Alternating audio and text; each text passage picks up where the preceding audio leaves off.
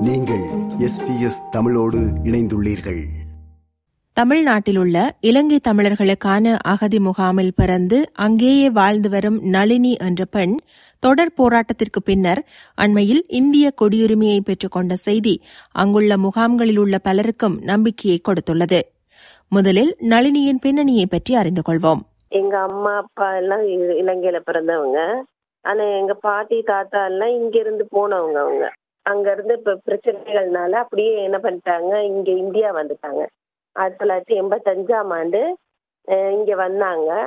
வந்து எண்பத்தி ஆறாம் ஆண்டு நான் இங்க மண்டபம் கேம்ப்லயே நான் பிறந்துட்டேன். மண்டபம் கேம்ப்லயே பிறந்ததுனால நான் என்ன பண்ணேன் இங்க மா மக்களை எல்லாம் மாறி மாறி அங்கங்க மாத்தி போட்டுட்டு போட்டிருந்தாங்க. ஏன்னா திரும்ப பிரச்சனை வந்துருச்சு. தொண்ணூத்தி ஆறாம் ஆண்டெல்லாம் திரும்ப பிரச்சனை வந்தனால எல்லாரையும் அங்கங்க பிரிச்சு போட்டாங்க. அதுல நூத்தி எட்டு முகாம் போட்டிருந்தாங்க. மொத்தம் தமிழ்நாட்டுல மட்டுமே. எங்க அம்மம்மா வந்து எங்க அம்மம்மா எங்க எல்லாமே இங்க கொட்டப்பட்டுல இருந்தாங்க. நாங்க இன்னொரு கேம்ப்ல இருந்தோம். ரெண்டாயிரத்தி பதிமூணுல வந்து கல்யாணம் இங்க பேசினாங்க. இப்ப நான் கொட்டப்பட்டுல தான் நான் இருக்கேன். கல்யாணம் பண்ணி இங்க கொட்டப்பட்டுல தான் இருக்கேன். என்னோட வீட்டுக்காரர் பேர் வந்து கிருபாகரன். எனக்கு ரெண்டு குழந்தைங்க ரெண்டு பசங்க இருக்காங்க நவீன் அப்புறம் அஸ்வின் அவங்க இங்க தான் படிக்கிறாங்க. நானும் இங்கே தான் ஃபுல் அண்ட் ஃபுல் இங்கே தான் நான் படித்தது பன்னெண்டாவது வரைக்கும் இங்கே தான் படித்தேன் அகதி முகாமிலேயே பிறந்து வளர்ந்த தனக்கு இந்திய குடியுரிமைக்காக போராட வேண்டும் என்ற எண்ணம் ஏன் வந்தது என நளினி விளக்குகிறார். நான் ஏற்கனவே நான் இந்த இது வெளியில போகணுன்ற எண்ணம் தான் எனக்கு இருந்துச்சு. கேட்டா நான் கொஞ்சம் சில சில இதுகள்ல வந்து என்னன்னு சொன்னா ரொம்ப மனசு ரொம்ப கொஞ்சம் கஷ்டமா இருந்துச்சு. ஏன் கேட்டா இப்ப உள்ளேயே இருக்கிறோம். மற்ற வெளியில உள்ள மக்களை மாதிரி நம்மளால இங்க என்னதான் எவ்வளவுதான் உதவிகள் பண்ணினாலுமே நம்ம வெளியில எந்த ஒரு இதுவுமே இல்லை. படிப்பு விஷயத்துலயும் சரி எந்த ஒரு வேலை விஷயத்துலயும் சரி எந்த ஒரு இதுவுமே என்னன்னு சொன்னா நமக்கு முழுமையா கிடைக்கல. ஓட்டு போடுறாங்க. அந்த இதுல வந்து நான் எனக்கு ரொம்ப இதா இருந்துச்சு. உள்ள இருக்கிறதுனால நமக்கு வந்து என்னன்னு சொன்னா நம்மளே இந்த மாதிரி இருக்கிறோம். அடுத்தது என்னுடைய குழந்தைகள் இந்த மாதிரி ஆயிடக்கூடாது அப்படின்ற ஒரு எண்ணம் எனக்கு இருந்துச்சு. அடுத்து நளினிக்குரிய இந்திய குடியுரிமையை பெற்றுக் கொடுத்த சட்டத்தரணி ரோமியோ ரோய் அவர்களிடமிருந்து இந்த வழக்கின் பின்னணியை அறிந்து கொள்வோம்.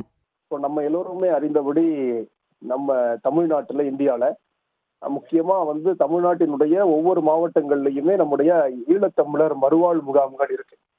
அது வந்து கிட்டத்தட்ட நூத்தி எட்டு முகாம்கள் வந்து தமிழ்நாட்டில் இருக்கு. அதுல அறுபதாயிரம் மக்கள் வசிச்சுட்டு இருக்காங்க.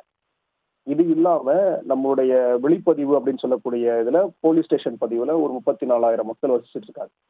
இப்ப இவங்களுடைய விஷயங்கள் என்ன சொல்யூஷன்? இப்ப உங்களுக்கே தெரியும் போர் வந்து ரெண்டாயிரத்தி ஒன்பதுல முடிஞ்சிருச்சு. நம்ம மக்கள் வந்து வந்தது ஆயிரத்தி தொள்ளாயிரத்தி எண்பத்தி மூன்றுல இருந்து இங்க புலம்பெயர்ந்து வந்திருக்கிறாங்க. அப்போ இந்த பத்து வருடங்களுக்கு அப்புறமும் ஏன் இன்னும் அவங்க இங்க இருக்கிறாங்க? அவங்களுக்கான சொல்யூஷன் என்ன? அவங்க என்ன விரும்புறாங்கன்னு சொல்லி அவங்களோட நேரடியா போய் பார்க்கும்போது அவங்க வந்து இந்திய குடியுரிமையை வந்து விரும்புவதாக தெரிஞ்சது. அப்போ நம்ம போய் நேரடியாக முகாம்களில் பே- பேசும்போது அவங்களோட கேட்கும்போது தொண்ணூறு சதவீத மக்கள் அவங்க வந்து இந்தியாவிலே இருந்து குடியுரிமை பெற விரும்புறாங்க அப்படிங்கறத தெரிஞ்சுக்கிட்டோம்.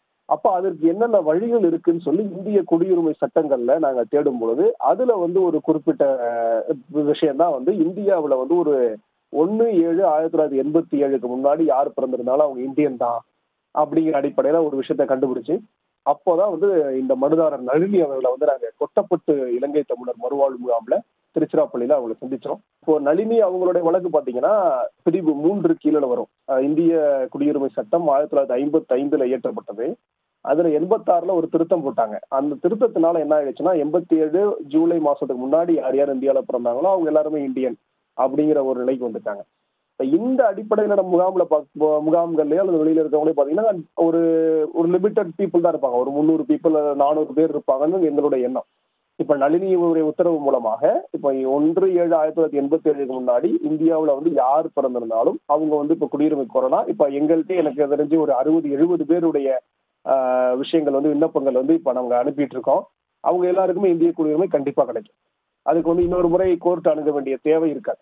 ஒன்று ஏழு ஆயிரத்தி தொள்ளாயிரத்தி எண்பத்தி ஏழுக்கு முன்பு வரை இந்தியாவில் பிறந்த எல்லா குழந்தைகளுக்கும் இந்திய குடியுரிமை வழங்கப்பட வேண்டும் என்பதை மேற்கோள் காட்டி நளினிக்கு குடியுரிமை கிடைத்திருக்கிறது. அப்படியென்றால் ஒன்று ஏழு ஆயிரத்தி தொள்ளாயிரத்தி எண்பத்தி ஏழு என்ற அந்த கட் ஆஃப் திகதிக்கு பின்னர் இந்தியாவில் பிறந்தவர்களின் நிலை என்ன? அவர்களுக்கு இந்திய குடியுரிமை பெற வாய்ப்பு இருக்கிறதா? பதிலளிக்கிறார் சட்டத்தரணி ரோமியோ ரோய். இது இதுதான் வந்து ஒரு மிகப்பெரிய மனித உரிமை மீறல். அதாவது இந்த விஷயத்தை தான் மாத்திட்டாங்க. அப்ப நம்ம எப்படி வெளிநாடுகள்ல முக்கியமா சில இந்த மனித உரிமையை வந்து மிகவும் பின்பற்றக்கூடிய நாடுகள்ல வந்து அந்த நாட்டுல ஒரு குழந்தை பிறக்கும் பட்சத்துல அந்த நாட்டிலேயே வந்து குடியுரிமை பெறுவதற்கான எல்லா சாத்தியமும் இருக்கு. ஆனா இந்தியாலையும் அப்படிதான் இருந்தது. இந்தியாவிலையும் ஆயிரத்தி தொள்ளாயிரத்தி எண்பத்தி ஏழு வரையில அப்படிதான் இருந்தது. அந்த நிலையத்தான் எண்பத்தி ஆறுல ஒரு குடியுரிமை திருத்த சட்டத்தின் மூலமாக மாற்றி விட்டார்கள் அப்ப அதுல என்ன மாத்துறாங்கன்னா இப்ப இனிமேல் வந்து இந்தியாவில அந்த ஒன்று ஏழு ஆயிரத்தி தொள்ளாயிரத்தி எண்பத்தி ஏழு இந்த தேதிக்கு பின்னாடி இந்தியாவில் எந்த குழந்தை பிறந்தாலும் அவங்களுடைய அப்பாவோ அல்லது அம்மாவோ இந்தியனா இருக்கணும் அப்படின்னு சொல்லி கண்டிஷன்ஸை திருத்திட்டாங்க. அப்போ அது திருத்தப்பட்டதுனால இப்போ வந்து இப்போ முகாமில் இருக்கக்கூடிய குழந்தைகள்ல அவங்க அப்பாவோ அல்லது அம்மாவோ யாராவது இந்தியனா இல்லை அப்படின்னு சொன்னா அவங்களால இந்திய குடியுரிமைக்கு விண்ணப்பிக்க முடியாது இந்தியனா கருதப்பட முடியாது. அப்ப என்ன ஆகும்னா ஒரு சிக்கல் வருது. அதாவது ஒரு ஒரு மக்கள் வந்து ஏதிலியரா உள்ள வராங்க. எந்த ஒரு ஆதரவு அற்று இருக்கிறாங்க. அவங்களுக்கு எந்த அடையாளமும் இல்லை. அடுத்து அவங்க குழந்தைகளுக்கு வந்து குடியுரிமை பெறுவதற்கான சாத்தியத்தை எடுத்து விட்டதுனால இப்ப அவங்களும் வந்து பிறப்பிலேயே எதிரியாகிறாங்க பிறப்பிலேயே நாடற்றவர்களாகிறாங்க இது வந்து ஒரு பெரிய சிக்கல். இலங்கை பெற்றோருக்கு இந்தியாவில் பிறந்த குழந்தைகள் மற்றும் குடும்பமாக இலங்கையிலிருந்து இடம்பெயர்ந்து பல ஆண்டுகளாக இந்தியாவில் வாழ்ந்து வருகின்றவர்கள் என பெரும் எண்ணிக்கையிலானோர் அங்குள்ள முகாம்களில் இருக்கிறார்கள். இவர்கள் இந்திய குடியுரிமை பெறுவதற்கான சாத்தியம் எந்தளவில் இருக்கிறது? இப்ப அதனாலதான் இப்ப இந்த என்னுடைய இந்த கேள்விக்கு சரியான பதில் என்னன்னா இப்போ இந்தியாவுல வந்து குடியுரிமை திருத்த சட்டம் ரெண்டாயிரத்தி பத்தொன்பது சிஐஏ டூ தௌசண்ட் நைன்டீன் தான் இப்போ அதிகமான ஒரு பேசுபொருளா இருக்கு. இப்ப இதுல பாத்தீங்கன்னா ஒரு கண்டிஷன் வைக்கிறாங்க. அதாவது மூன்று நாடு ஆப்கானிஸ்தான் பாகிஸ்தான் பங்களாதேஷ் அதுல இருந்து வந்த ஒரு ஆறு மதத்தை சேர்ந்தவங்களுக்கு இந்தியாவில வந்து குடியுரிமை கொடுக்குறாங்க. அப்ப அவங்கெல்லாம் வந்து எந்த கட் ஆஃப் டேட்டுக்கு முன்னாடி வந்திருக்கணும்னா டிசம்பர் மாதம் ரெண்டாயிரத்தி பதினாலு முப்பத்தி ஒன்றாம் தேதிக்கு முன்னாடி இந்தியாவில் வந்து வெறும் ஐந்து வருடம் இந்தியாவில இருந்திருந்தாவே அவங்களுக்கு தான் இந்திய குடியுரிமைன்னு ஒரு ரெண்டாயிரத்தி பத்தொன்பதுல இந்திய ஒன்றிய அரசு வந்து ஒரு சட்டத்தை கொண்டு வராங்க. இப்ப இந்த சட்டத்துல இருக்கக்கூடிய ஒரு பிரச்சனை என்னன்னா ஏற்கனவே அதற்கு முன்பாக ஒரு முப்பது ஆண்டுகளாக இந்த மண்ணில் வாழ்ந்து வந்த ஈழத்தமிழர்கள் இலங்கையிலிருந்து புலம்பெயர்ந்து வந்த மக்கள் கண்டுகொள்ளப்படலை.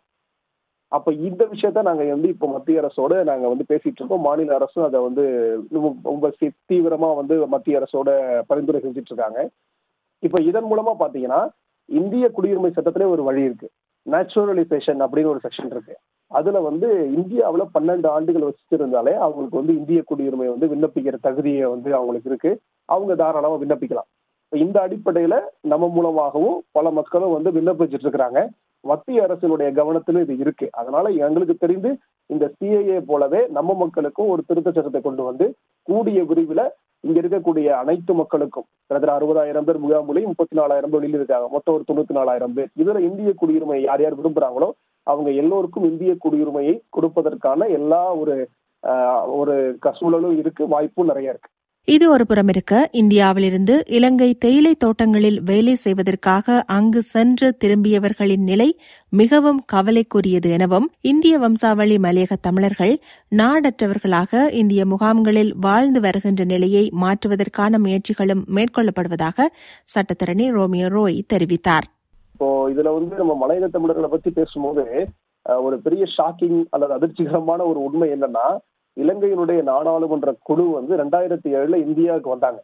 அவங்க என்ன பண்றாங்க? இந்தியாவில் இருக்கக்கூடிய முகாம்கள்ல நாதற்றவர்களா மலையக தமிழர்கள் எத்தனை பேர் இருக்கிறாங்க? அப்படின்னு சொல்லி ஒரு ஒரு ஒரு ஆய்வு நடத்தினாங்க. அதுல வந்து ஒரு உண்மை என்னன்னா இருபத்தெட்டாயிரத்தி ஐநூறு பேர் அவங்க வந்து கணக்குல சொல்றாங்க. இப்ப அந்த அவங்க வந்து விடுபட்டு போன சில முகாம்கள்லாம் சேர்த்து பார்த்தோம்னா கிட்டத்தட்ட இந்த முகாமில் இருக்கக்கூடிய அறுபதாயிரம் பேர்ல முப்பதாயிரம் பேர் நாடற்ற மலையக தமிழர்கள். அவங்க எல்லாருமே இந்திய வம்சாவளியினர். அப்ப இந்திய வம்சாவளியை சேர்ந்த இவர்களுக்கு வந்து இந்தியாவிலேயே வந்து ஒரு அகதிகளா ஒரு ஏதிலிகளா இருக்கக்கூடிய ஒரு ஒரு சூழல் வந்து இங்க நிலவிட்டு இருக்கு இதற்கும் நாங்க மத்திய அரசுட்டையும் மாநில அரசுகிட்டையும் இதை பற்றியான விஷயங்கள் பழைய ஸ்ரீமாவோ சாஸ்திரி ஒப்பந்தம் வந்து எப்படி கைவிடப்பட்டது அப்ப எப்படி இந்த மலையக தமிழர்கள் வந்து அங்க குடியுரிமை அற்றவர்களாக நாடற்றவர்களாக மாற்றப்பட்டு ஒரு கிட்டத்தட்ட ஒரு இருநூறு இருநூறு ஆண்டுகளாக அவங்களுடைய மிக கொடூரமான ஒரு போராட்டம் வந்து தொடர்ச்சி தொடர்ந்துட்டு இருக்கு. அதனால இவங்க எல்லோருக்குமே அவங்களுடைய வாழ்வுரிமையான அவங்களுக்கு இந்த குடியுரிமையை வந்து கொடுக்கணும் அப்படிங்கிறத நம்ம தொடர்ந்து வலியுறுத்திட்டு இருக்கோம் அதை மிக விரைவில் அந்த இது வந்து நிறைவேறும் என்பதை நம்மளும் நம்ம நினைக்கிறோம். கண்டிப்பா அது நிறைவேறும். இப்போது மீண்டும் நளினியிடம் வருவோம். நளினி ஆசைப்பட்டது போலவே அவருக்கு இந்திய குடியுரிமை கிடைத்துவிட்டது. அவர் இலங்கை தமிழர் மறுவாழ்வு முகாமை விட்டு வெளியேறிவிட்டாரா? அடுத்தது என்ன செய்ய போகிறார்? இப்ப எனக்கு என்னன்னு சொன்னா முப்பத்தாறு வருஷமா நான் உள்ள இருந்துட்டேன். எனக்கான வாழ்வாதாரங்கள் எதுவுமே என்கிட்ட வெளியில கிடையாது. திடீர்னு வெளியில போனா இப்ப நம்ம ஒன்றும் பண்ண முடியாதுல்ல. அப்ப வ- எனக்கான வாழ்வாதாரங்கள் எனக்கு செய்யுங்க அப்படின்னு சொல்லி நான் அரசாங்கத்திட்ட கேட்டிருக்கேன். வெளியில உள்ள மக்களுக்கு மாதிரியே எனக்கு ஒரு வாழ்வாதாரம் அளிங்கன்னு சொல்லி கேட்டிருக்கனால அவங்க இத பத்தி பேசுறேன் பேசிக்கிட்டு இருக்காங்கன்னு சொல்லி சொன்னாங்க. அதுக்கான இதெல்லாம் நான் அவங்கள்ட்ட கேட்டிருக்கேன். ஏதாவது ஒரு வேலை கிடைச்சாலுமே எனக்கு உதவியா இருக்கும்னு கேக்குறேன் நானு. அதாவது ஒரு சின்ன ஏதாவது ஒரு சின்ன வேலைகள் எதுவும் இருந்தாலும் எனக்கு எனக்கு நல்லா இருக்கும் அப்படின்னு நான் அவங்கள்ட்ட கேட்டிருக்கேன். வீட்டு வசதி அந்த இதுகள் ஒரு சின்ன சின்ன இதுகள் தான். வெளியில உள்ள அவங்களுக்கு கொடுத்துருக்க அம்பன்சிட்டு அவங்களுக்கு கொடுத்துருக்க உதவிகள்லயே தான் நான் கேட்டிருக்கேன். இப்ப நான் வந்து சட்டத்தின் வழியா நான் வெளியில போறேன். அதனால வந்து என்னன்னு சொன்னா அது மூலியமா நான் போறதுனால எனக்கு இத என்னுடைய அடிப்படையா எனக்கு என்ன தேவையோ அதை கொடுங்கன்னு இப்ப கேட்டு வேற நாடுகளுக்கு நான் வந்து இப்போதைக்கு நான் அதை ஒன்றும் யோசிக்கல. இது போன்ற மேலும் பல நிகழ்ச்சிகளை கேட்க வேண்டுமா? Apple podcast Google podcast Spotify என்று பாட்காஸ்ட் கிடைக்கும் பல வழிகளில் நீங்கள் நிகழ்ச்சிகளை கேட்கலாம்.